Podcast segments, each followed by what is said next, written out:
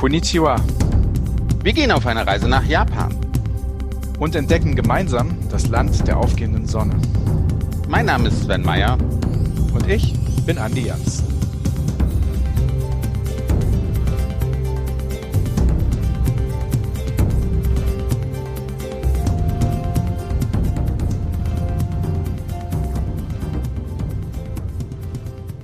Konnichiwa, lieber Andi. Ich begrüße dich. Konnichiwa, lieber Sven-san.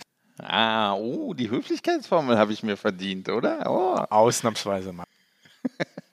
Sehr gut, sehr gut. Andi, wir reden ja schon ein paar Folgen über Japan. Wir haben uns aber bisher eigentlich nur auf der Hauptinsel Honshu bewegt, oder? Wie wäre es, wenn wir mal in den Süden von Japan vordringen? Da bin ich sehr dafür. Ich habe da ja schon in anderen Folgen drüber geredet, dass mein erster Eindruck, mein erstes Fußsetzen in das Land Japan eben nicht in Tokio stattgefunden hat oder in einer der anderen großen Metropolen, sondern eben halt im Süden, in Okinawa, der Präfektur Okinawa, dieser Inselkette weit im Süden des Landes, ähm, die ja doch so ganz anders ist. Und deswegen hat Okinawa, diese Region, diese Präfektur irgendwie in meinem Herzen auch so, so einen speziellen Platz eingenommen. Und ich bin total gespannt, was unsere heutigen Gäste darüber zu erzählen haben. Ja, wenn man Okinawa mal googelt, man sieht ja wirklich fantastische Strände, man sieht Karibik-ähnliche Bilder. So, also so sehe ich das auf jeden Fall. Und hast du die denn auch gesehen vor Ort? Konntest du ein wenig Okinawa genießen oder war es rein geschäftlich? Also ich war geschäftlich dort, aber wie das halt so ist, versucht man das ein bisschen zu kombinieren. Wir sind da ganz gut unterwegs gewesen. Wir waren auf der Hauptinsel in Naha, waren dann aber auch auf der kleinen Insel im Süden Miyako, Miyakojima, haben dort getagt. Also tolle, tolle Strände, wirklich. Tolle Landschaften, tolle Natur, sehr mildes Wetter und äh, generell ein entspannteres japanisches Leben, als man das wahrscheinlich in den Metropolen so mitbekommt. Also tolle Gegend. Also du im Hawaii-Hemd und Cocktail mit Schirmchen, so kann ich mir das vorstellen bei dir? Denn das geht immer, lieber Svensson. Denn das geht immer. Aber es ist ja auch interessant, dass genau das halt auch in Japan geht. Ne? Also Japan denkt man ja wirklich immer an Tokio, an Kyoto, an Mount Fuji und natürlich auch, auch an Natur, aber es geht halt auch Strand, Badeurlaub und wirklich sehr heiße Temperaturen. Mhm. Ja, lieber Svensson, und damit wir uns und natürlich auch unsere lieben Hörerinnen und Hörer heute orientieren können zum Thema Okinawa, sprechen wir mit Angela Truisi von der japanischen Fremdenverkehrszentrale. Bin sehr gespannt. Angela, wir freuen uns sehr, dass wir dich wieder begrüßen können. Hallo und Konnichiwa in unserem Podcast. Hallo, freut mich auch wieder da zu sein. Wir haben schon mal drüber geredet. Mein erster Eindruck von Japan war nicht eine Megametropole wie Kyoto, Tokio, Nagoya oder sonstiges, sondern mein erster Eindruck von Japan hat tatsächlich in Okinawa stattgefunden. Du warst ja auch schon mehrmals. Was waren denn deine ersten Eindrücke von Okinawa?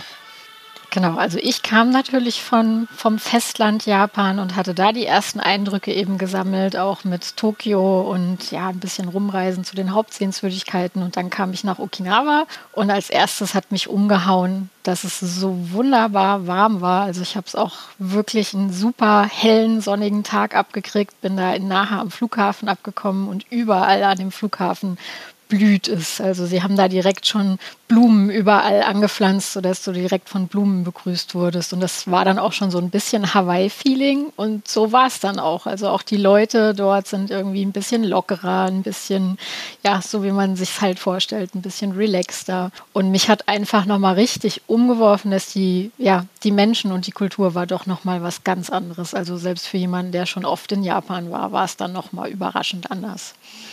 Liebe Angela, das klingt ja so, als ob Okinawa jetzt nicht gerade im nördlichen Gebiet von, von Japan liegt und, und schneebedeckte Berge hat. Wo liegt denn, also für Leute, die sich vielleicht noch nicht so gut in Japan auskennen, wo, wo liegt denn genau Okinawa und, und vielleicht auch, wie komme ich am besten hin? Du hast ja schon gesagt, du bist da geflogen. Also wie, wie komme ich am besten mhm, hin? Genau. Ja, also Okinawa ist wirklich die südlichste Präfektur von Japan. Also es ist eine Inselgruppe, die sich darunter zieht und auch die Hauptinsel heißt eben auch Okinawa und die Präfektur ebenfalls Okinawa. Und das ist wirklich, es schließt sich südlich an Kyushu an und zieht sich ganz weit in den Süden. Also selbst Okinawa ist eher auf der Höhe eigentlich schon von Taiwan. Und es ist auch näher an Taiwan eigentlich, als es jetzt zum Beispiel an Tokio ist. Dann heißt das Fliegen oder gibt es vielleicht auch Fähren dann von, von der Nachbarprovinz? Es gibt Fähren ähm, von Osaka zum Beispiel oder man kann eben auch, ähm, ich glaube sogar von Taiwan rüberfahren, aber wie gesagt auch aus Japan. Das sind dann aber Übernachtsfähren. Also es gibt keine Fähren, wo man wirklich super schnell nach Okinawa kommt. Der schnellste Weg ist eigentlich der Inlandsflug.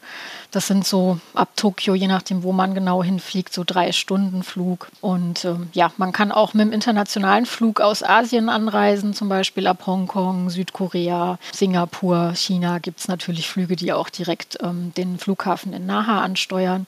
Wenn man jetzt ab Tokio oder Osaka fliegt mit dem Inlandsflug, hat man den Vorteil, dass es da auch zum Beispiel Flüge gibt, da kommt man direkt nach ähm, Ishigaki oder Miyako. Du hast das Wetter eben schon erwähnt. Das war auch mein Eindruck. Man kommt dort an. Es ist warm. Es ist sehr grün. Es ist sehr entspannt. Kannst du diese, diese Klimatik da einmal ein bisschen näher umreißen? Also du als Expertin, das würde mir, glaube ich, schwerer fallen als dir. Und vor allem auch, wo wir gerade bei Reisetipps sind, was ist denn die beste Reisezeit ähm, für euch in, in, in Okinawa? Genau, also es ist schon eine subtropische Klimazone, also das sollte man auch auf jeden Fall wissen. Es ist ein bisschen anders beim langen Japan. In Okinawa hat man wirklich tropisches Klima auch. Und ähm, es ist auch eine Ganzjahresdestination, gerade für Europäer, weil es wirklich das ganze Jahr über wirklich auch warm genug ist, um dort Dinge zu tun. Interessanterweise im Winter wird es normalerweise nicht kälter als 14 oder wenn es wirklich kalt ist, 10 Grad. Auch die Wassertemperatur, also so das Meer kühlt eigentlich nie unter 20 Grad ab. Das heißt, man kann eigentlich auch wirklich zu den Wintermonaten noch Wassersport betreiben. Kann dann halt sein, dass es windig ist oder man zum Beispiel beim Surfen sich schon irgendwie einen Anzug anziehen sollte, um es halt zu machen. Aber es ist grundsätzlich das ganze Jahr möglich und die Strände öffnen normalerweise sogar schon im März. Manchmal, wenn es wirklich kälter ist, dann mal erst im April und sind dann eigentlich offen bis Oktober, dass dann, wenn die Einheimischen und auch eben die japanischen Reisenden eben an die Strände gehen. Und ähm, ja, eine gute Zeit ist eigentlich Mai. Da ist eine, auch relativ wenig los. Da sind eben noch relativ wenige japanische Touristen auch in Okinawa. Da ist es dann auch ein bisschen günstiger zu den Hauptmonaten, so Frühling, wenn eben viele Japaner frei haben oder auch dann halt zur Hauptsaison im Sommer kann es schon mal sein, dass es dann auch voller wird, gerade auf der Hauptinsel. Aber ja, also grundsätzlich steht ihm nichts ins Weg, den ganzes Jahr nach Okinawa zu fahren. Und ja, ein bisschen aufpassen sollte man so Anfang Herbst, da kann Taifunzeit sein. Strände, Sonnenschein, äh, grüne Vegetation, das hört sich gerade einfach so traumhaft an, wenn ich hier aus dem Fenster gucke. Du hast jetzt schon verschiedene Inseln angesprochen. Ähm, wie bewege ich mich denn am, am besten und über welche Distanzen reden wir denn? Also wie groß ist, ist denn die Hauptinsel und wie komme ich A auf der Hauptinsel voran und, und wie vielleicht auch zwischen den Inseln? Also auf der Hauptinsel fahren Busse, also sind auch ganz gute Busverbindungen, muss man allerdings ein bisschen vorplanen. Am besten ist man eigentlich mit dem Mietwagen unterwegs. Da muss man als Deutscher eben wissen, dass man vorher den Führerschein übersetzen lassen muss. Aber an und für sich kein Problem. Und dann mit dem Mietwagen kann ich halt sehr empfehlen, da kommt man halt wirklich auch in den richtigen Norden der Hauptinsel. Also das würde ich sagen, wenn man so ein bisschen mehr Zeit hat, ist es eben schön aus Naha rauszufahren, gerade in den Norden, wo halt noch so richtig Dschungel und, und so ein bisschen mehr Natur eben ist. Die anderen Inseln, die sind zum größten Teil mit Fähren in ein paar Stunden zu erreichen von der Hauptinsel aus. Ähm, da gibt es ähm, mehrere Inselgruppen, da kann man vorher dann gucken, was einen interessiert. Gerade die Leute, die jetzt weniger für Kultur- und Naturerlebnis gekommen sind, denen würde ich empfehlen, sich Strände zum Beispiel auf Ishigaki oder die Kerama Islands anzugucken. Kerama Islands, die sind besonders bekannt, weil das Meer da einfach unglaublich azurblau ist wie ich es auch, muss ich sagen, fast nirgendwo anders gesehen habe. Und also für Badeurlaub lohnt sich dann halt eher auf diese Inseln weiterzukommen. Da ist aber gerade jetzt Ishigaki zum Beispiel, kann man schon mit dem Inlandsflug direkt erreichen. Aber ansonsten gibt es wirklich ja, in ein paar Stunden. Du hast gerade die Hauptstadt erwähnt und, und dann ein, ein Regenwald. Mit welchen Entfernungen muss ich, muss ich da rechnen, wenn ich mit dem Auto unterwegs bin oder mit dem Bus? Ist eigentlich auch alles innerhalb von einem Tag erreichbar. Ähm, ich würde trotzdem mir, wenn ich jetzt wirklich auf, der, auf dem oberen Teil der Insel was machen wollte, vielleicht zwei Hotels aussuchen, sodass ich zwei Standpunkte habe.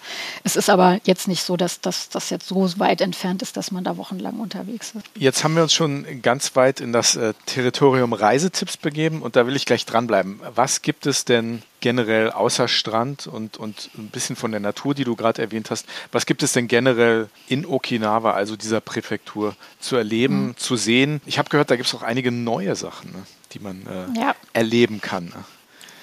Genau, also so die klassischen Sachen sind natürlich, also muss man eben wissen, dass Okinawa ein Königreich war eine lange Zeit, das erst spät zu Japan dazugekommen ist und hat dadurch eben auch von diesen, diesen Überbleibseln dieser Ryukyu heißt es Kultur eine Menge ähm, einfach zu bieten. Gerade die Hauptinsel da ist das Shurijo, also das, das ähm, Schloss dieser Könige eben.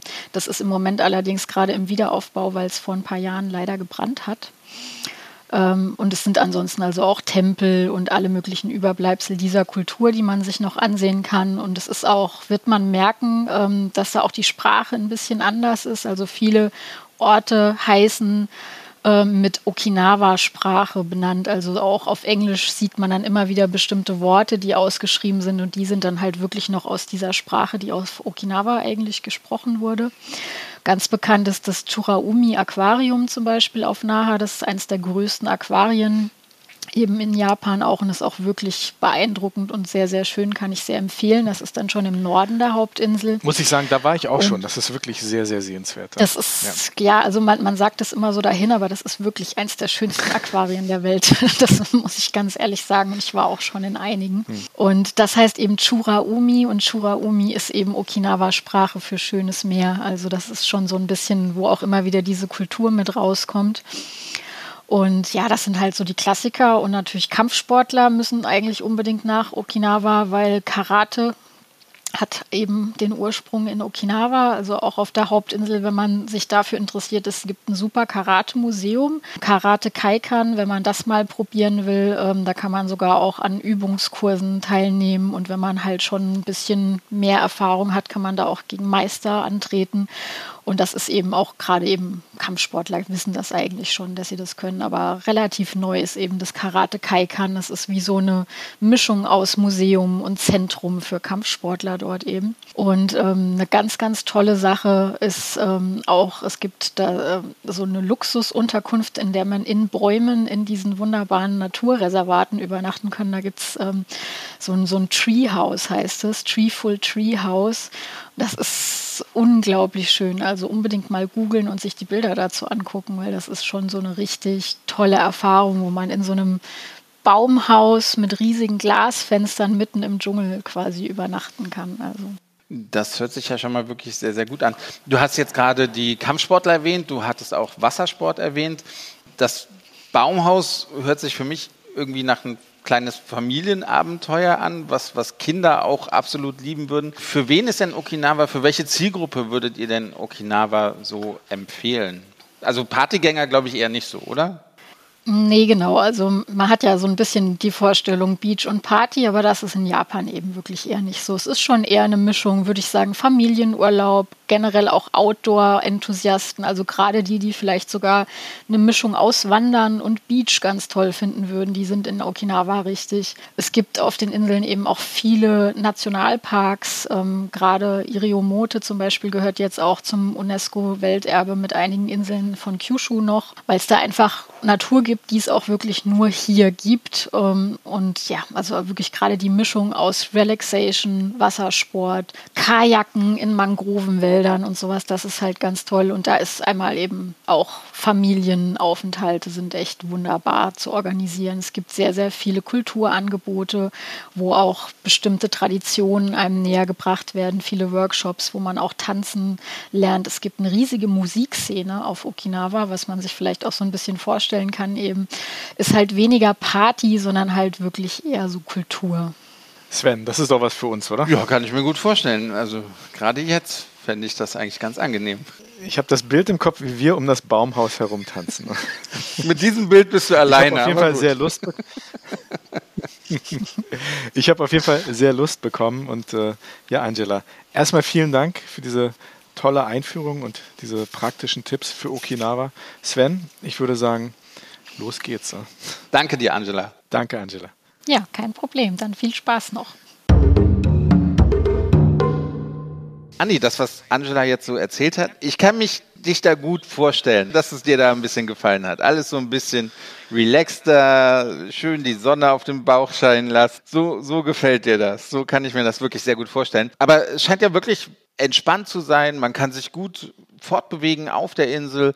Also es scheint eine Reise wert zu sein, oder? Also erstmal vielen Dank an Angela für die tollen Tipps. Mich würde es aber tatsächlich interessieren, wie das Leben vor Ort ist. Und wir haben ja einen gefunden, der uns auch, was das angeht, ein bisschen tiefer orientieren kann. Denn wir sprechen mit Professor Till Weber, der in Okinawa an der Universität unterrichtet und obendrein auch noch Honorarkonsul der Bundesrepublik Deutschland in Okinawa ist. Bin sehr gespannt. Professor Weber, konnichiwa und vielen lieben Dank, dass Sie dabei sind in unserem Podcast. Herzlich willkommen. Hi Sai aus Okinawa.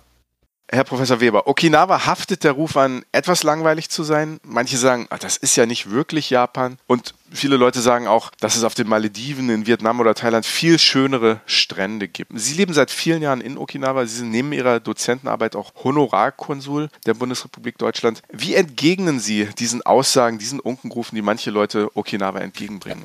Also ich denke, das sind alles Leute, die noch nie in Okinawa waren, oder? Sonst würden sie ja nicht solchen Unsinn behaupten. Äh, Okinawa ist, ist sehr spannend, sehr interessant. Man darf aber nicht mit der Erwartung äh, hierher fahren, wie man zum Beispiel nach Kyoto fährt, äh, alte Tempel und Gärten zu sehen, oder ins moderne Tokio, um in Shinjuku oder Harajuku so auf Jugendkultur zu machen. Das ist hier überhaupt nicht so. Okinawa ist die totale Entschleunigung. Das ist Japan in seiner subtropischen Version. Und es ist tatsächlich sehr, sehr anders als andere Teile, als alle anderen Teile Japans. Herr Professor Weber, auch von mir, schön, dass Sie dabei sind. Was muss man denn in, in, in Okinawa dann unbedingt gesehen haben? Ja, also wo, wofür Okinawa sich nicht, nicht eignet, das ist so zwei Tage Kyoto, ein Tag Osaka, ein Tag Hiroshima und so die großen Hauptsehenswürdigkeiten abhaken. Die, die, es gibt hier sehr viele Sehenswürdigkeiten, äh, auch alte Bauten und Museen und dergleichen. Die sind aber verteilt äh, nicht nur auf die Hauptinsel, sondern auf, auch noch auf, auf viele der anderen Inseln. Und die Natur zieht sich natürlich hin. Ne? Wenn Sie Okinawa auf der Karte ansehen, das ist äh, sehr, sehr lang gestreckt. Es ist teilweise nur wenige Kilometer breit, aber Sie sind da schon unterwegs. Und äh, da es hier auch sehr warm nicht zu sagen manchmal auch heiß ist, würde ich dringend empfehlen, Zeit und Ruhe mitzubringen und Verkehrsmittel zu benutzen, die eher entschleunigen als äh, Geschwindigkeit bringen. Und dann sollte man eine Mischung aus vielleicht historischen, kulturellen äh, Sehenswürdigkeiten, aber eben auch Naturschönheiten aller Art. Da, es gibt eine enorme Vielfalt. Man sollte kulinarisch unterwegs sein, das tolle Essen, das, die unique Küche ausprobieren und vor allen Dingen vielleicht auch versuchen, mit Menschen in Kontakt zu kommen. Die Leute in Okinawa sind weit offen, gastfreundlich also das, das würde ich empfehlen. Bevor wir gleich nochmal auf, auf Kultur, Geschichte, Historie in Okinawa zurückkommen. Ich war schon auf Okinawa und natürlich die, die Landschaft dort ist sehr einzigartig. Das ist wirklich sehr schön. Und ich kann auch bestätigen, dass man da wirklich ähm, sich in einem ganz anderen Tempo bewegt als, als in anderen Teilen Japans. Das ist schon sehr spannend. Ähm, lass uns doch mal kurz über die Natur dort reden. Was sind denn Dinge, die wirklich spannend, kurios sind, ähm, die, die, die man sich dort angeguckt haben sollte als Tourist, die vor allem auch mit Natur und, und Landschaft zu tun haben? Auf der Hauptinsel geht die schöne Natur ein, ein Stückchen weiter nördlich als Naha los. Ähm, da sollte man in den Norden fahren, nach Yambaru.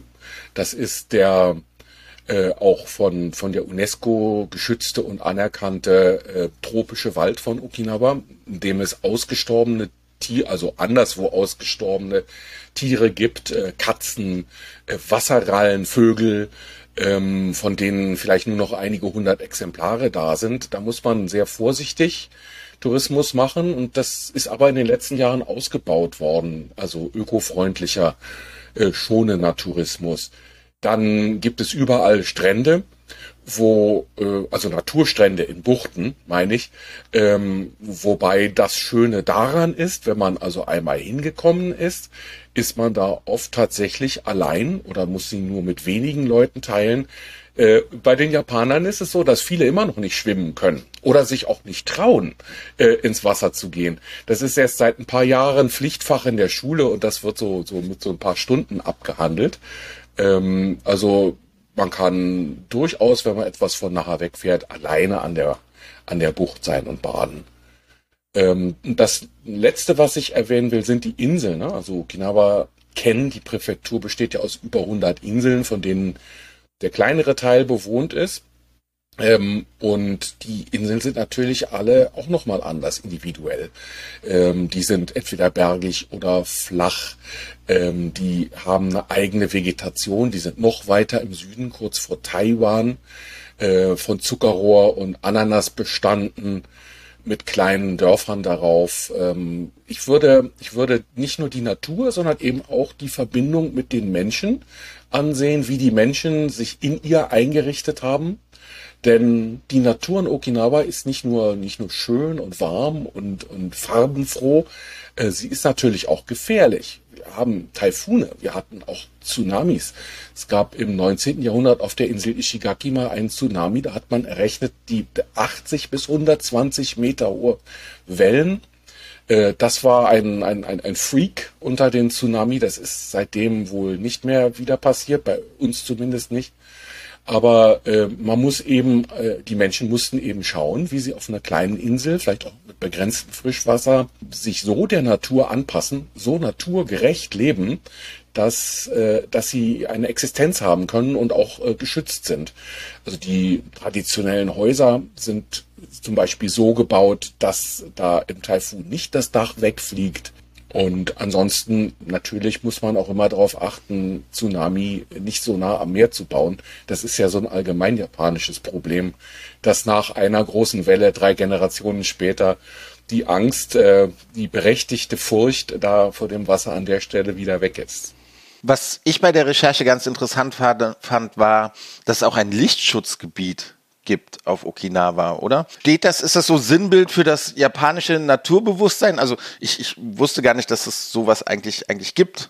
Also das gibt es seit 2018 auf der Insel Ishigaki in der Yayama-Gruppe im im Süden. Yayama ist auch sehr zu empfehlen, nicht nur wegen Ishigaki. Idiomote gehört auch dazu, die Nachbarinsel, die einzige äh, richtig tropische und nicht subtropische Insel Japans. Das ist nochmal ein klein bisschen anders. Und dort, das, wenn man dorthin fährt, das ist, also für mich als Berliner war das sowieso ganz unglaublich.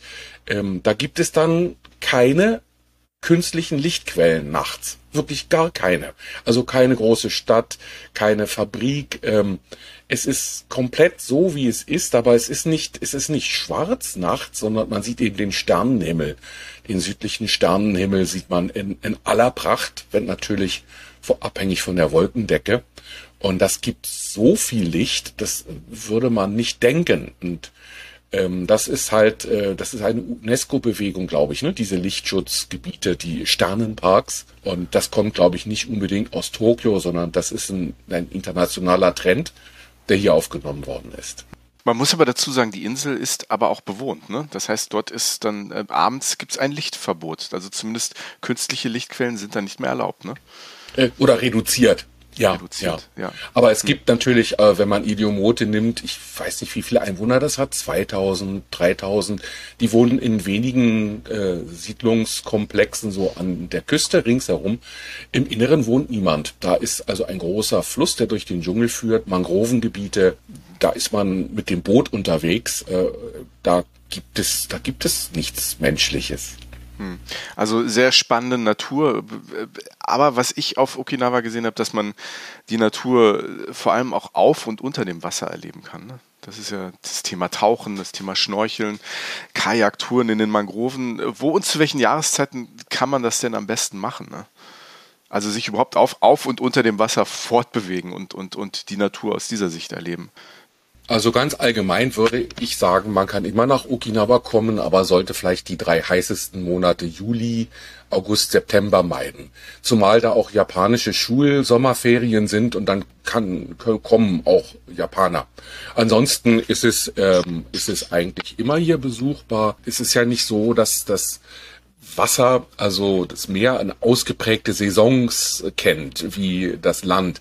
Es gibt so ein paar Dinge, wenn man zum Beispiel den Durchzug der Manta-Rochen, das sind riesige Fische, ähm, sehen will oder Wale beobachten will, da sind dann bestimmte ähm, äh, Jahreszeiten tatsächlich, wo die im Revier sind. Äh, Februar denke ich auch kleinere Inseln westlich der Hauptinsel Okinawa. Ansonsten ähm, tauchen und schnorcheln kann man immer. Also es gibt keinen, außer wenn ein Taifun naht, äh, es gibt kein Hindernis, ins Wasser zu gehen. Schnorcheln kann man auch auf eigene Faust überall tauchen auch. Es gibt Infrastruktur natürlich. Man kann äh, Material leihen, man kann sich unterrichten lassen, äh, mit dem Boot rausbringen lassen. Es gibt viele Tauchgebiete.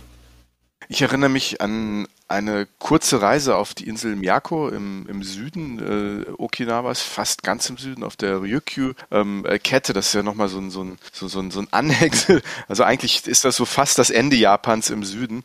Und äh, da ziehen im Frühjahr wirklich, wenn man dort tauchen geht, ähm, hat man garantiert Sicht auf die, ähm, die Walhaie, die dort migrieren. Also ja. ganz, ganz unglaubliches Spektakel. Da fahren wohl viele Taucher extra nur dafür hin, weil das halt ja. gesetzt ist, dass sie da vorbeikommen. Da sieht man auch Meeresschildkröten, die sind wohl immer da, aber wie gesagt, die Walhaie, das ist schon ganz spannend. Nochmal auf diese, diese Insel Miyako, die ich gerade erwähnt habe, zurückzukommen. Ich bin da vor ein paar Jahren, wie gesagt, gewesen und äh, was mich dort erstaunt hat, ähm, äh, meine Kollegin, die mich dann dort durch den Ort geführt hat, ähm, mit denen bin ich dann in ein paar, ein paar Geschäfte reingegangen, haben mir eine ältere Dame, die dort in dem einen Geschäft ihre Waren verkauft. Das war so ein, so ein, so ein kleiner Allzweckladen. Und das war eine ältere Dame, die sah aber nicht wahnsinnig alt aus. Und die Kollegin sagt, sagte, rat doch mal, wie alt diese Frau ist. Und ich habe gedacht, ja, die ist vielleicht so 70, Anfang 70. Und dann sagt sie, die ist irgendwie 102 oder 103 Jahre alt.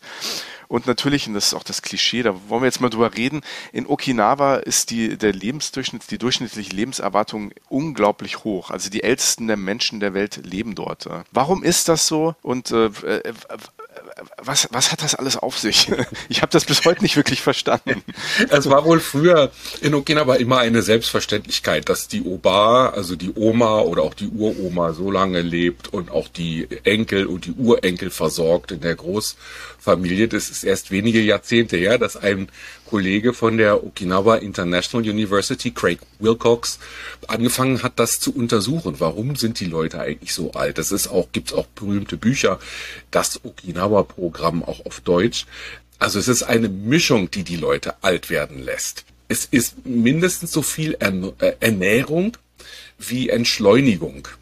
Also man isst genug, aber nicht zu viel. Man isst Fleisch, man isst auch fettige Dinge, aber eben nicht ein riesen tellerfüllendes Schnitzel, sondern kleine Mengen.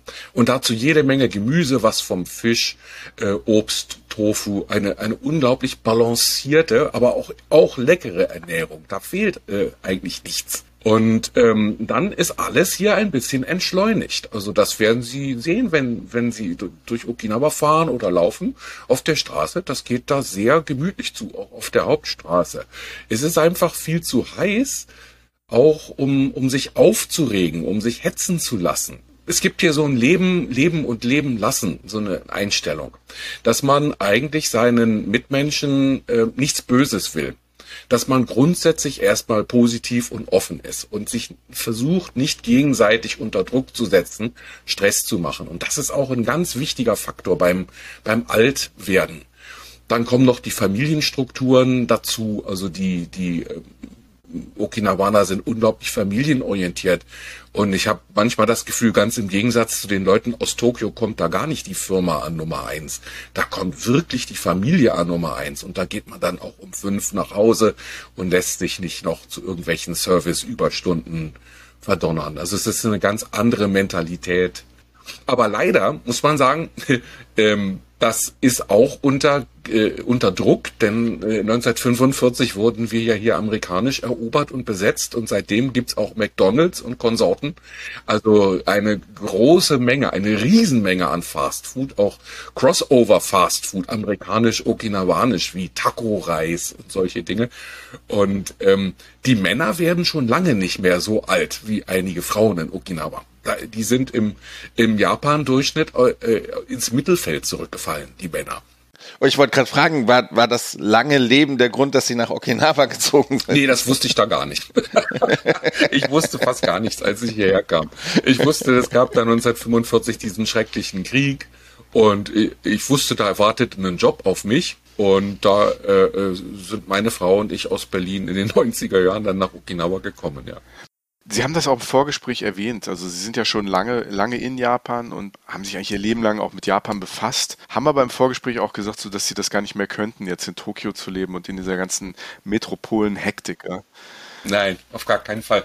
Also Okinawa ist das Beste von Japan, das ich kenne. Natürlich kenne ich nicht ganz Japan, aber das, was in Japan, überall in Japan das Leben mm, angenehm macht, zum Beispiel ja Sicherheit. Ne? Man, Sicherheit allgemein im, im Leben, im öffentlichen Leben auf der Straße, in den Verkehrsmitteln, aber auch so funktionierende Dinge wie Paketdienste, ähm, Transportdienste, gesunde, wenn man sie möchte, gesunde saubere, nicht gefährliche Ernährung. Gibt's ja auch überall in Japan, wenn man sie möchte. Das, das ist in Okinawa genauso vorhanden wie in Tokio.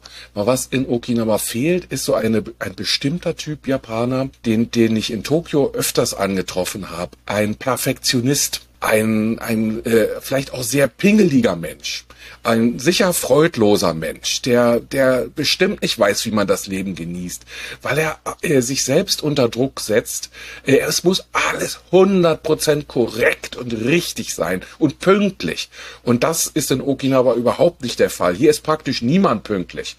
Und man sagt äh, about the also ungefähr ist auch gut. Also äh, man muss nicht 100 Prozent ins Ziel kommen. Man kann auch mal mit 80 oder 70 Prozent zufrieden sein.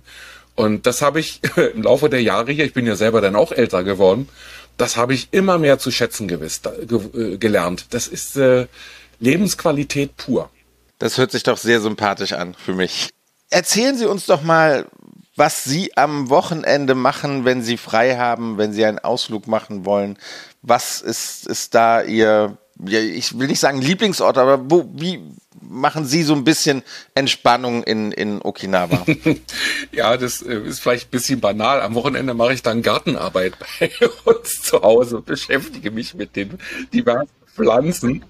Wir haben ja unglaubliche Pflanzen, die ich vorher gar nicht, also in Deutschland lebend gar nicht kannte im Garten und lerne da immer dazu. Okay. An, ansonsten sind wir natürlich äh, in der Familie unterwegs und auch äh, gesellig. Ne? Also man, man trifft sehr gerne, sehr oft Leute, äh, auch nicht nur so wie in anderen Teilen Japans dann vielleicht abends in der Kneipe in einer etwas größeren Runde, sondern zum Beispiel zum Grillen, Grillen am Meer also die Okinawaner baden ja lieber nicht, aber sie gehen trotzdem gerne ans Meer. Also am Nachmittag, wenn es nicht mehr ganz so heiß ist, bringen einen Grill mit und diese großen Coolerboxen, die hat jeder zu Hause, eine riesen Coolerbox voller äh, Dosen mit äh, Bier und anderen Getränken.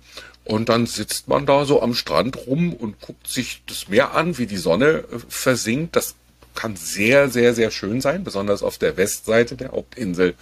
Und es wird so ein bisschen gegrillt und so ein bisschen geredet.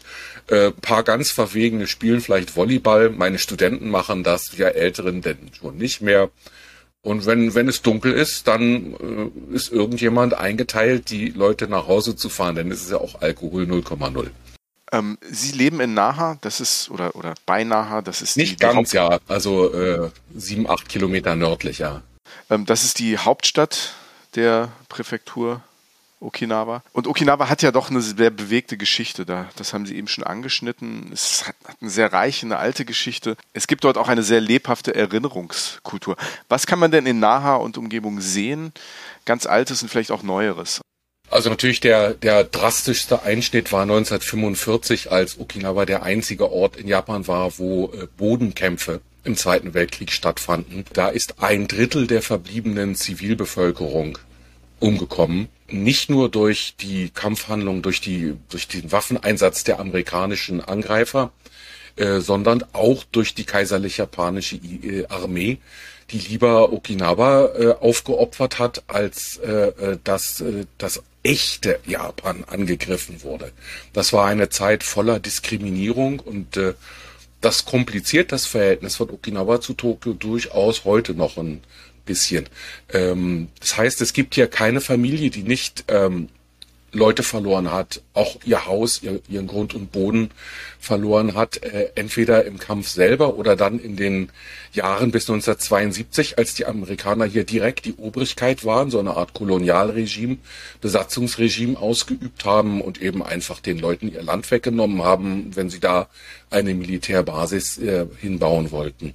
Und ähm, das wird äh, erinnert vor allen Dingen ganz im Süden der Hauptinsel. Das ist auch landschaftlich eindrucksvoll wo die, die Feuerwalze ging von nördlich von Naha los, hat auch Naha weitgehend zerstört gehabt und ging dann nach Süden, äh, wo der letzte Widerstand an einer, mit einer Steilküste mit Klippen im Rücken amerikanischen Schiffen auch auf Fotos sichtbar geleistet wurde und, und es dann zu Ende ging. Da ist ein sehr, sehr eindrucksvolles Museum mit die Ecksteine des Friedens mit über 200.000 Namen von Gefallenen und äh, unik bei diesen großen Kriegsgedenkstätten in der Welt sind sowohl die Namen der Soldaten als auch der Zivilisten, äh, der Angreifer und der Verteidiger dort eingraviert in den, in den Steinen. Das ähm, ist einem großen Park mit Museum und einigen historischen Orten noch dazu.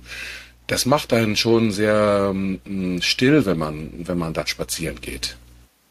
Stichwort Ryukyu Königreich, also dass die Okinawa, die Inseln um, um Okinawa, das war ja lange Zeit ein eigenes Königreich, ja, die sozusagen ja erst relativ spät in der Geschichte Japans auch äh, Teil Japans geworden sind, zumindest Japan, wie wir es heute kennen, ne, als, als Idee und, und Einheit. Ähm, äh, was ist denn davon noch zu sehen? Ja, dieses Königreich gab es ja vom 15. bis zum späten 19. Jahrhundert und das hat vor allen Dingen äh, Burgen hinterlassen. Gusku heißt das. das. Das Wort ist unik und auch der Baustil aus Stein, ganz aus Stein, im Gegensatz zu Japan, wo ja äh, Holz auf dem Steinsockel verwendet wurde. Diese Gusku, davon gibt es über 200, von denen einige nur aus äh, ein paar Steinen, die überwuchert sind im, im, im äh, Dschungel bestehen. Da kann man aber auch Touren machen. Also man braucht eine gute Karte, GPS und, äh, und sehr solide Kleidung. Dann kann man da ganz tolle Entdeckungen machen mitten im Dschungel. Die größeren aber, die bedeutenden, sind zusammengefasst in einer von der UNESCO seit dem Jahr 2000 geschützten Gruppe. Da steht Burg Schudi, also das Königsschloss ganz oben. Es gibt aber noch mehr und auch eine Grablege und einen königlichen Garten und äh, anderes das sollte, da sollte man sich doch mindestens mal eins oder zwei angeguckt haben. Wobei Burg Schudi im Moment besonders interessant ist. Die ist ja vor wenigen Jahren leider abgebrannt. Wir haben das nachts äh, von unserem zweiten Stock von der Veranda aus gesehen, wie der ganze Himmel über Schudi, das sind drei, vier Kilometer von unserem Haus, äh, orange gefärbt war. Da gab es einen Fehler in der Elektrik und die der, Kernbereich, der hölzerne Kernbereich ist abgebrannt. Das war allerdings schon das fünfte Mal seit 1429, dass die Burg abbrannte. Also ähm, wenn man sich das mal überlegt, ist der kulturhistorische Verlust nicht so gewaltig. Und ähm, es lohnt sich da jetzt hinzugehen. Also es ist immer, immer noch viel nicht abgebranntes zu sehen. Und vor allen Dingen wird die Chance genutzt, ähm, dann nochmal richtig nachzugucken, archäologisch. Die Materialien und die, die Fundsituation noch besser zu analysieren, als man das in den 80er Jahren tun konnte. Und der Neubau geht bald los. Allerdings mit den historischen Materialien, mit den alten Techniken, was sehr schwierig ist, weil da Baumsorten zu besorgen sind, die es nur noch in Taiwan gibt, aber die inzwischen dort unter Naturschutz stehen und das ist alles gar nicht einfach. Äh, Lacktechniken uralte Lacktechniken, wo es nur noch einen oder zwei alte Meister gibt, die wissen, wie das geht, die aber jetzt die Chance haben, das nochmal an Junge weiterzugeben. Und äh, insofern ist dieser, dieser Brand, bei dem niemand zu Schaden kam, kein Mensch zu Schaden kam, äh, vielleicht zur rechten Zeit gekommen. Und man kann als Besucher da fast jederzeit rein, man kann zugucken, man kann den Stand sehen, wie er ist, man kann den äh, Arbeitern über die Schulter gucken. Ich finde das eigentlich auch interessant. Klingt auch sehr interessant. Herr Weber, zum Abschluss will ich aber nochmal komplett das Thema äh, wechseln. Bei der Recherche haben wir gelesen, dass Karate, der, der Ursprungsort von Karate ist auf Okinawa. Können Sie uns dazu was, also das hat mich sehr überrascht. Können, können Sie dazu was sagen? Ja, ja, das ist kein Zufall, dass das hier entstanden ist. Die, als im 15. Jahrhundert das Königreich sich da in, also das Königtum, der Hof sich in Shudi angesiedelt hat, auch der ganze Adel hat dann da gewohnt, sind die Dörfer Dörfer auf den Hauptinseln und sowieso auf den entlegenen Inseln erst recht weit weg vom Schuss gewesen. Da hat sich eigentlich de, das Königtum nicht sehr drum gekümmert. Die haben einfach die Leute da machen lassen und nur gelegentlich jemanden zum Steuern einsammeln vorbeigeschickt. Da gab es so klein Okinawa ist, es gab da tatsächlich auch Banditen und also äh, Räuberbanden, so die irgendwo müssen die sich versteckt haben und waren unerreichbar. Die Bauern durften aber, äh, also bis auf wenige am Königshof, durfte niemand Waffen besitzen tragen. Und da entstand natürlich dann das Konzept, dass man sich entweder mit den bloßen Händen oder mit dem, was so an landwirtschaftlichen Geräten zu haben ist, also Stocken, äh, Stöcke ne? oder Stäbe. Es gibt hier Stabfechten, Wojutsu, das ist sehr eindrucksvoll. Mit einem ganz einfachen, ein Meter und noch was langen Holzstab, was man da für Bewegungen machen kann und wie man sich verteidigen kann. Sehr eindrucksvoll. Und das hat sich in Okinawa erhalten bis heute. Das ist der Nationalsport hier.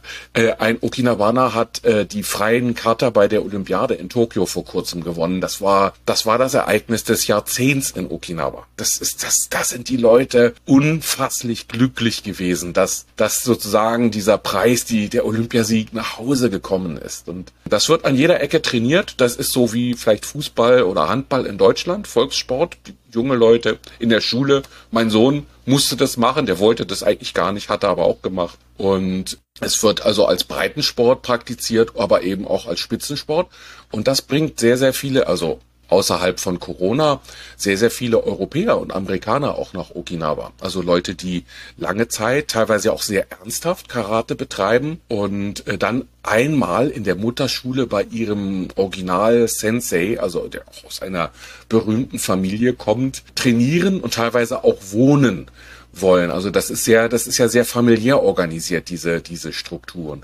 Und da gibt es seit einigen Jahren von der Präfektur ähm, errichtet ein großes Karate-Trainingszentrum mit äh, allem drum und dran im Süden oder zwischen Naha und Tomigusku, also im Süden von Naha, wo man sich das auch als Besucher, also ohne, ohne weißen Trainingsanzug, äh, kann man sich das da sehr schön mal angucken aus erster Hand wie das, wie das läuft. Es ist, äh, das ist typisch Okinawa Karate. Man möchte niemandem wehtun. Es gibt ja auch äh, Okinawaner kämpfen auch nicht in Turnieren. Es geht, es ist wie ein Ballett. Man lernt Kata Formen, stilisierte Formen und zieht die äh, mit einer Intensität durch. Da, äh, also wenn man im Saal ist, da knistert die Luft, wenn so ein Könner sich sich bewegt. Es ist unglaublich, welche welche Körperkoordination diese Leute haben. Und das gehört ganz unbedingt zu Okinawa dazu. Sehr schön. Also Karate-Tourismus, ein weiteres schlagkräftiges Argument, um nach Okinawa ja, zu reisen. Ja, das wissen, das wissen die Karateker in aller Welt. Das braucht man denen nicht extra sagen. Kurioses, tolle Natur, eine bewegte Geschichte und das alles in einem Tempo, das sehr entschleunigt ist. Ähm, ein tolles Plädoyer für Okinawa. Wir bedanken uns recht herzlich bei Professor Till Weber für seine Einblicke zum Thema Reisedestination Okinawa. Vielen lieben Dank fürs Mitmachen. Dankeschön. Ne? Vielen Dank, es war mir ein Vergnügen. Vielen Dank, Herr Weber. Karate, Andi. Hast du wirklich auf Okinawa Karate gelernt? War das der Grund? Mm, ich, es gab da einen Vorfall, aber ich glaube, da wollen wir heute nicht drüber reden. Ne? Nein, nein, nein, Scherz beiseite. Ich habe kein Karate gelernt. Ähm, aber ich habe äh, diverse Karate-Schulen gesehen vor Ort und habe mich immer gefragt, was das da auf sich hat. Und da reisen ja auch viele Leute, um Karate zu lernen. Also wie Till Weber uns auch eben erzählt hat. Also spannende Regionen, da kann man wirklich spannende Sachen sehen und erleben und natürlich auch kulturhistorisch sehr interessant. Ja, und ja, vielleicht so ein, zwei Handgriffe Karate habe ich vielleicht auch mitgebracht. Also Vorsicht, Sven. Ich, dann lege ich mich doch lieber mit dir irgendwie an den Strand und lass, lass uns die Sonne genießen, anstatt hier uns gegenseitig versuchen zu verprügeln. Was denkst du? Keile am Strand, aber auch das. auch das muss nicht sein. Ich habe mich auf jeden Fall sehr gefreut, so viel über Okinawa noch zu lernen. Obwohl ich dort schon war, vieles von dem wusste ich nicht. Und äh, ja, spannendes Gespräch mit Professor Weber. Genau, und ich, also du, du sagst das so emotionslos, ich will sofort dahin, ich will sofort meinen nächsten Urlaub dahin planen, denn ich, ich glaube tatsächlich, dass es so in der Kombination auch mit, mit Tokio und, und Kyoto, den beiden wirklich Megametropolen und danach so ein bisschen entspannen, aber trotzdem Kultur äh, erleben, Geschichte erleben, das, das hört sich doch nach einem perfekten Urlaub an, wie, wie ich finde. Also vielen lieben Dank dafür. Ich würde hier nochmal reingrätschen, ich würde sagen fast perfekt, denn in der nächsten Folge, liebe Hörerinnen und Hörer, entführen wir euch in kältere Gefilde, denn wir reisen mit euch nach Hokkaido im hohen Norden Japans und wir reden über das, was man dort machen kann. Und das hat vor allem mit zwei Brettern zu tun, die man sich unter die Füße schnallen kann. Wir würden uns freuen, wenn ihr wieder dabei seid bei einer neuen Folge von Konnichiwa, der Japan-Podcast mit Sven Meyer und Annähernd.